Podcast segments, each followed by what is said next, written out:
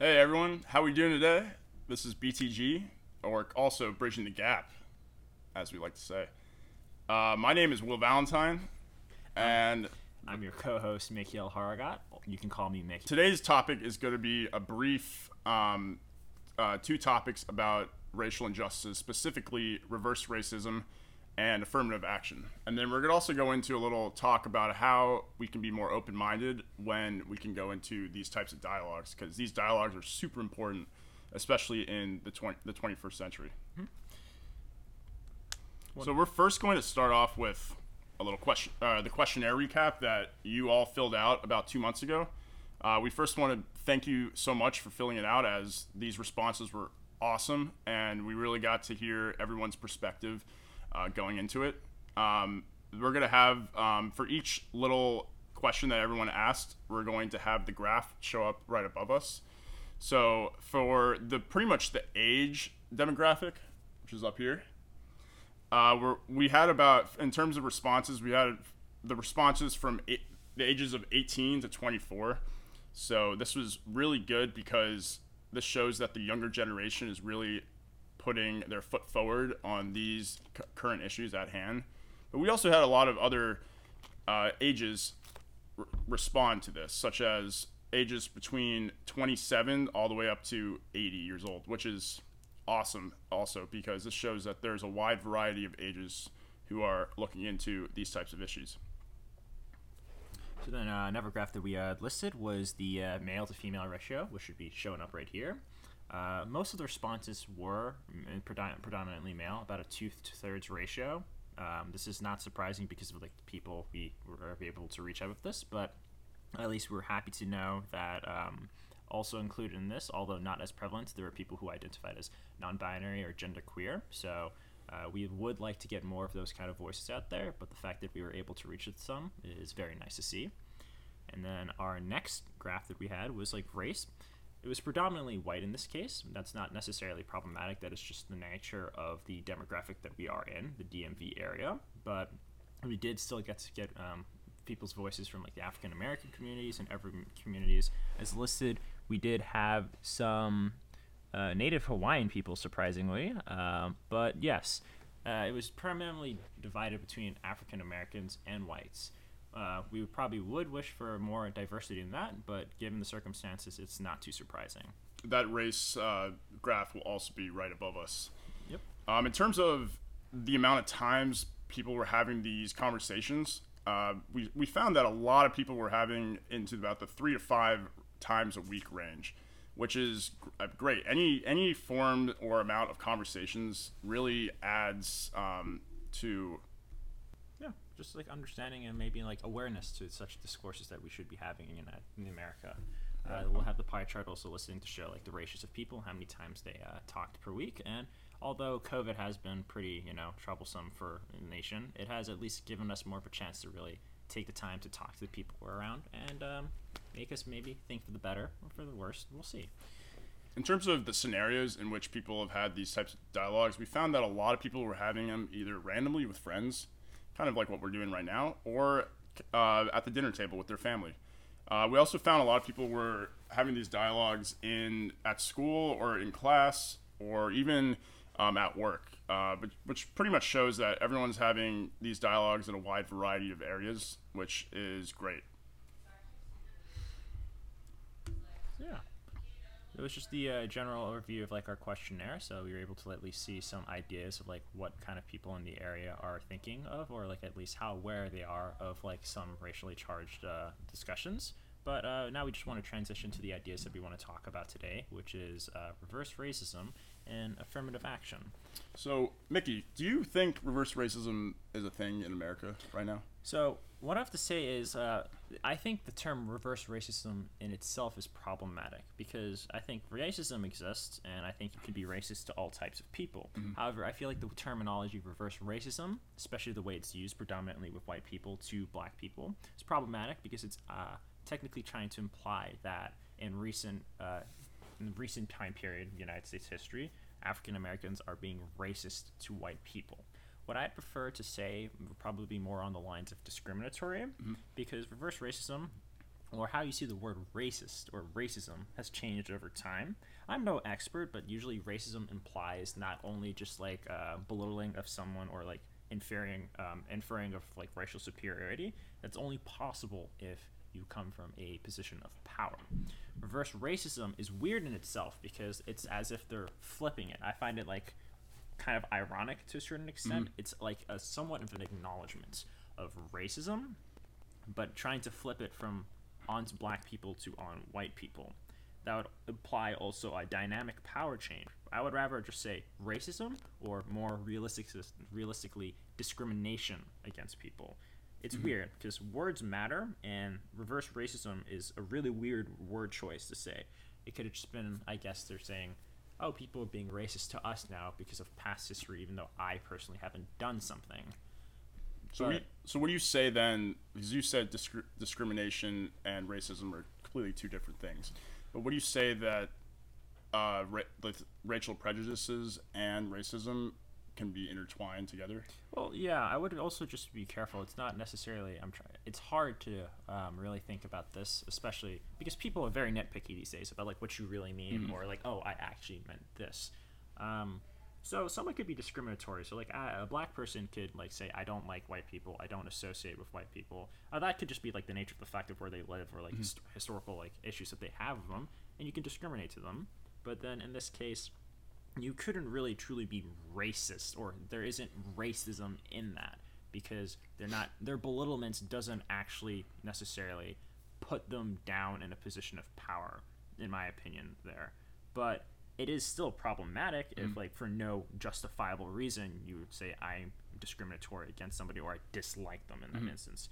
Um, So it sounds like in terms of reverse racism or even just dissecting in racism and discrimination, it sounds like uh, in for the predominantly for those races who are being very discriminatory uh, against, such as like African Americans or Asian Americans and others, it sounds like for the, the people who are being discriminatory against them, they really need to understand that they've been oppressing like for a, many years they've been oppressing these uh, African Americans and Asian Americans and other ethnicities for so long that the fact that reverse racism they want to try to bring it up is almost like a defense mechanism to saying that to a certain extent. So there isn't like there isn't necessarily people are wrong. So like the issue comes down to perspective i would say.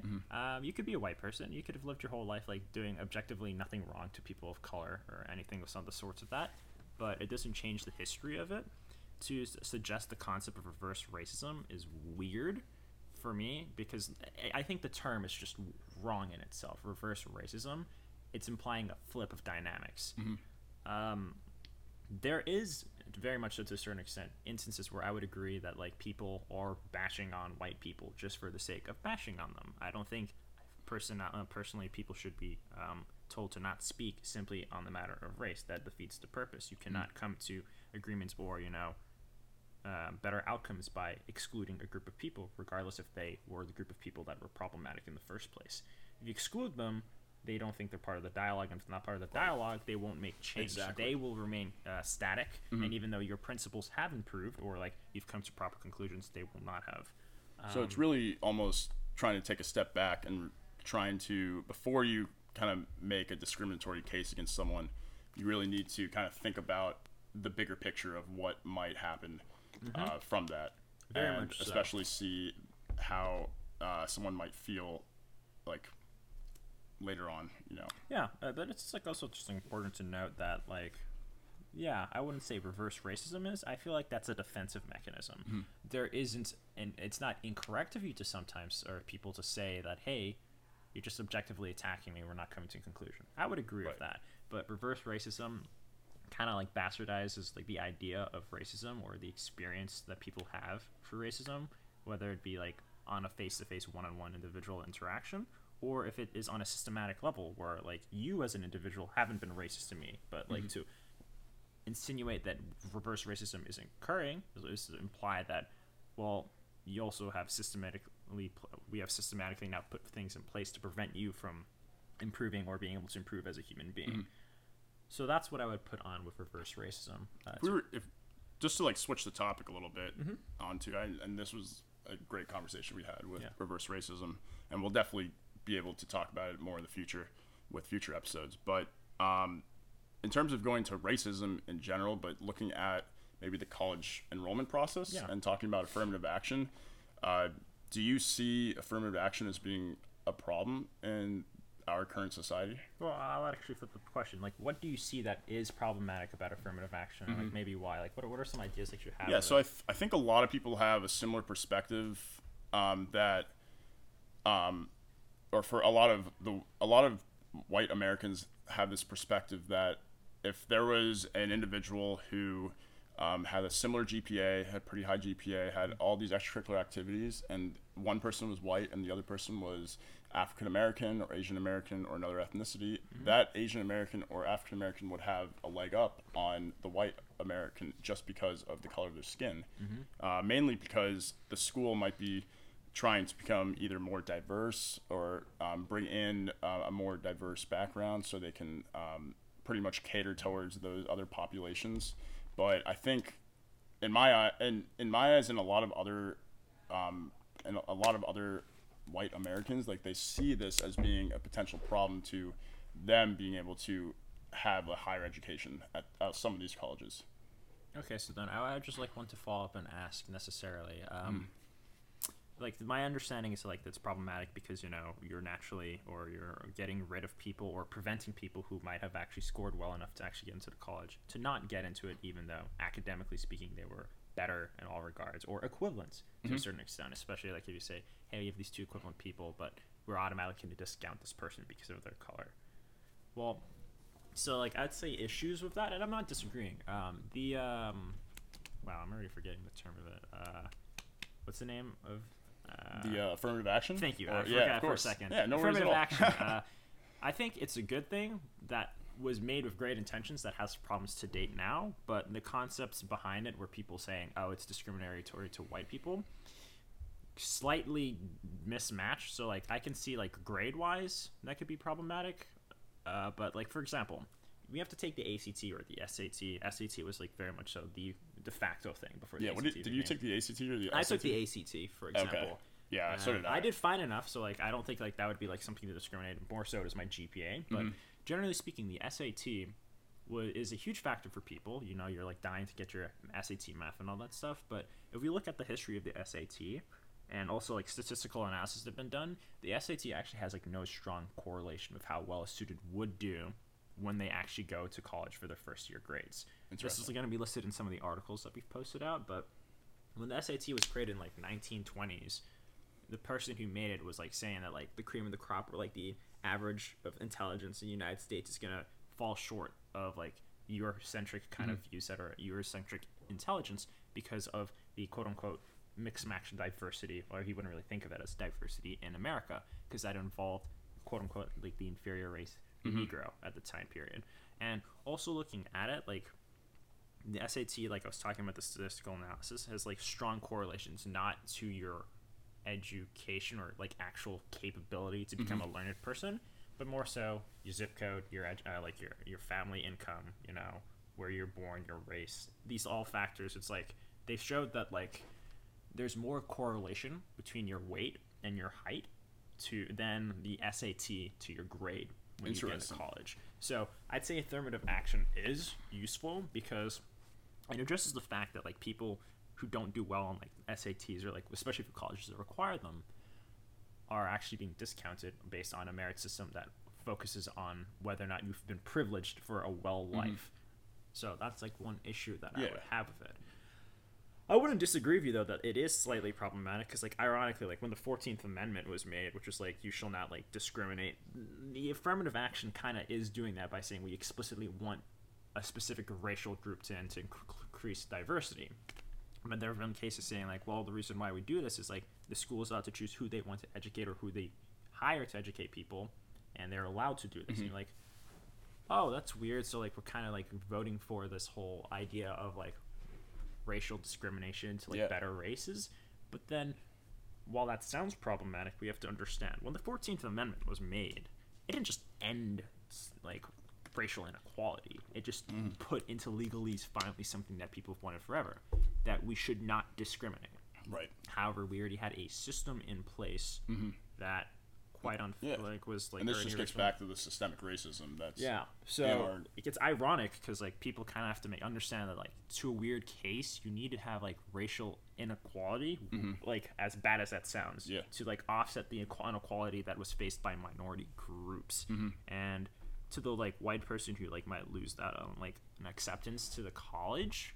Uh, this sounds really weird. Like I, I'm not gonna deny it. That does suck. It Mm-hmm. really does. But it also like if you look at it historically, it's not necessarily that they're gonna be like denied like an upper level education.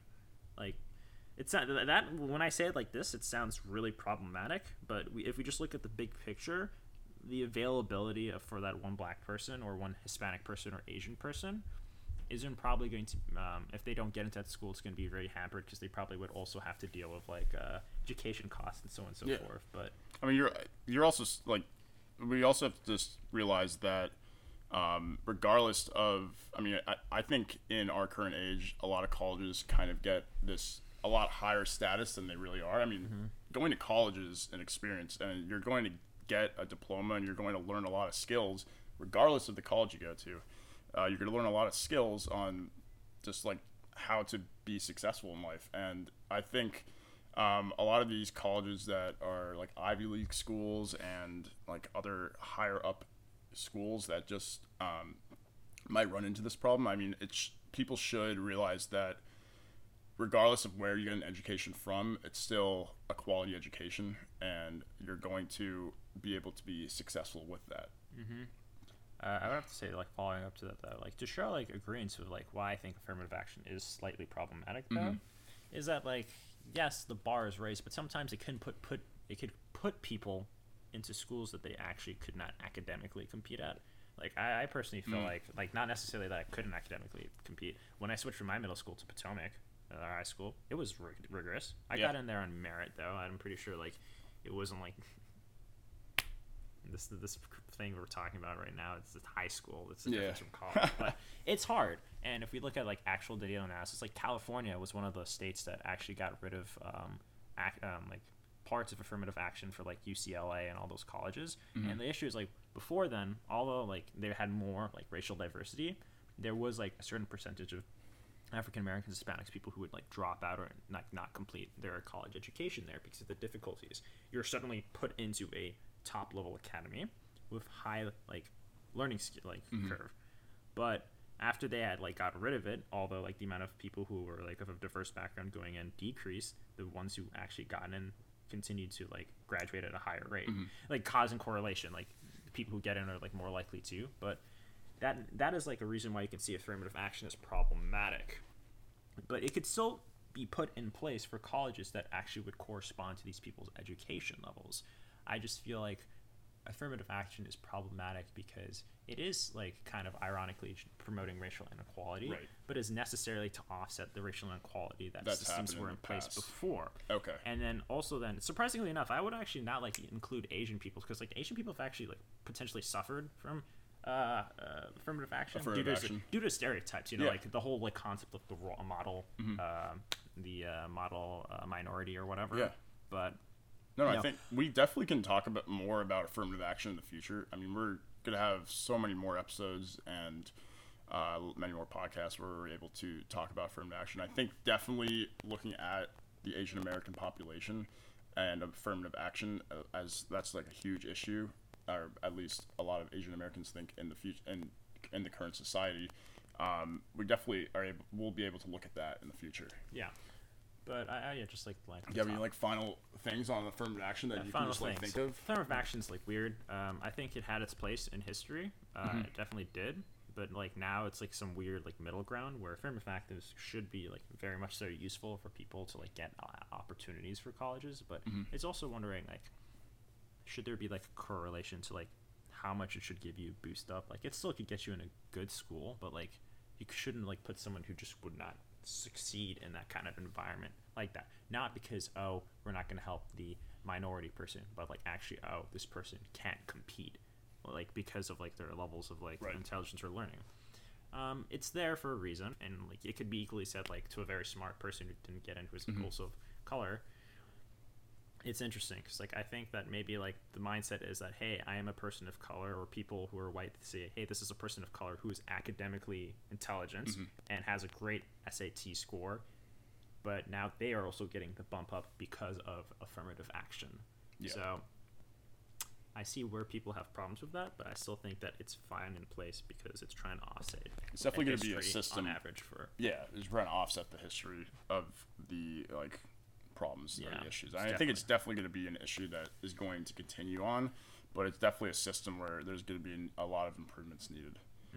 Um, so just to like wrap up the podcast, we just wanted to quickly just talk about how uh, you guys as our audience can have more of these open dialogue conversations um, because I, I found that a lot of people will go into conversations um, thinking it's going to be a debate right off the bat um, and they think it's it, like they come in with their own opinion and they don't really want to necessarily agree or be open to the other person's opinion so I'm, I'm there's gonna be a link in the uh, description um, about uh, just how people can be more open-minded on discourse. But a couple things that I really took away from this link was that people should really attempt to establish a dialogue rather than debate. That's first and foremost. Like you really shouldn't be going into it trying to prove your point rather than rather you should be trying to understand the other person's perspective on it you should also be asking the individual instead of um, you, or you should be asking the individual like why they are experiencing this and why they're interpreting it this way. Because you're really going to want to try to step into their shoes here. Because if you're not stepping into their shoes and trying to understand their point of view then you're really not going to be able to understand the overall discussion or dialogue that you're having. Uh, the third point that i really wanted to make was that you really need to be comfortable with changing your viewpoint and this is a big problem that a lot of people um, fall into. They really th- they're really like oh they might agree to disagree with someone who is talking but they might not actually change their opinion at all. So a, a, a positive and informative discussion and dialogue between two or more people you're always going to be able to add something a new outlook to your viewpoint that you might not have had um, originally Yeah, so it's just important. Change is uncomfortable. Like I've had Yeah. moments in my life, just like and people have had this, even when it's not like racial discussions. You realize like you talk to your family about something and you're wrong, and it doesn't sit well with you. No one likes to be wrong. Yeah. it's like whether or not you're able to let that process and say I am wrong, or show somebody, hey, you're wrong, but you don't need to feel horrible about it. If you just learn Mm-hmm. from it, then you don't need to like look back with like a lot of regret. Well, you could regret actions, but forward thinking, you know. Yeah, change is uncomfortable. exactly and I- Life is uncomfortable. So. life yeah life is literally uncomfortable um, but it's pretty much like exactly like we're you know change like change people hate to change like honestly people if people can be a lot of people are pretty complacent in their ideas and viewpoints that they already have so to come into a conversation and be able to change or at least add a little bit of something to your outlook that really shows like the type of person you are and it really shows that you're really trying to get the most out of the conversation mm-hmm. and the fourth point that i really wanted to make was really don't try to make any digs at the person. Like you're only going to hurt the conversation and the dialogue that you're having. You more so should try to interpret their experience or even just ask them if they're interpreting their experience in the right way. That could go a really long way because they could really start questioning themselves on like, oh, is this is this experience that I had is it um, the type of what is it is it did this person mean what they what they had as an action towards me? And that might be you might have interpreted it differently than someone else did and every everyone is always interpreting things differently always and like examples are in the news. Like you always see people interpreting different news medias and news different news sources all the time. Um, but in order to really understand the other side you really need to be able to ask them to interpret the ex- or, Yeah, yeah. wait hold on. In order to in, in order to really understand the other side, you really need to understand how they got to the this interpretation of the experience, and then provide some insight into whether or not they could look at it in a different light. Yeah, just straightforward. Sometimes it's best to ask, like, do you really know, or like, how did you really interpret like what you're saying? Mm-hmm. Sometimes like asking can like prevent a whole lot of issues. Like someone could say something really rude to you, mm-hmm. but it's like, do you really know like what that might mean to somebody? It's like, no, like what, I thought that was just like something on average. You point it out to them, and you could change their perspective. I wouldn't deny it. Sometimes there's just things that you should not like even brook discussion. Yeah. There's it's it's it's a very interesting. It's like how people know is this porn is this sexual. That sounds really random when I say it. There's like that conceptual thing that every person has. You know, there's a thick line, and if someone walks over it, that it's not working for discussion. But if you see someone saying something that you might not agree with, or you're like, do you really understand what significance that has? Maybe just reach out. It's like, hey, I just want to make sure you understand what that means. Go the extra mile, and they might actually walk it back for you. Exactly. Yeah. And the last point that we really wanted to make um, was in order to have a pretty effective dialogue, you really need to understand and never forget the goal that you came into with the conversation. So this is good. This goal that you make, whether that be uh, we want to understand each other's perspectives uh, better, or we want to, I want to become more educated on this specific topic. Um, whatever goal it is, we re- you do not want to try to deviate away from that goal because that can lead to tenser moments and um, potential debates happening, which then just kind of defeats the whole purpose of the dialogue from occurring. I just want to clarify at the end. Uh, debates aren't bad, but when I, I think when we say debates, we mean like aggressively dismantling yeah. each other. So, yeah, sometimes you got to actually come into a conversation and say, change my mind, but not like, ha, try to change my mind. Like, actually, I really want to have my mind changed potentially. Yeah. If you come with that mindset, you can learn a lot and you can teach a lot. No, and Mickey's exactly right with that. I mean, you really don't want to, like, I'm, I mean, you do want to go into um, each discussion you have with someone, whether it be a friend or someone new, with an open mindset. Um, but wrapping things up, we just wanted to say thank you so much for listening in on the first uh, podcast episode of BTG we're, li- we're really looking forward to the future and um, not, not only educating ourselves but educating you all on just important issues at hand. Yeah. thank you for having us. Yeah. Thank you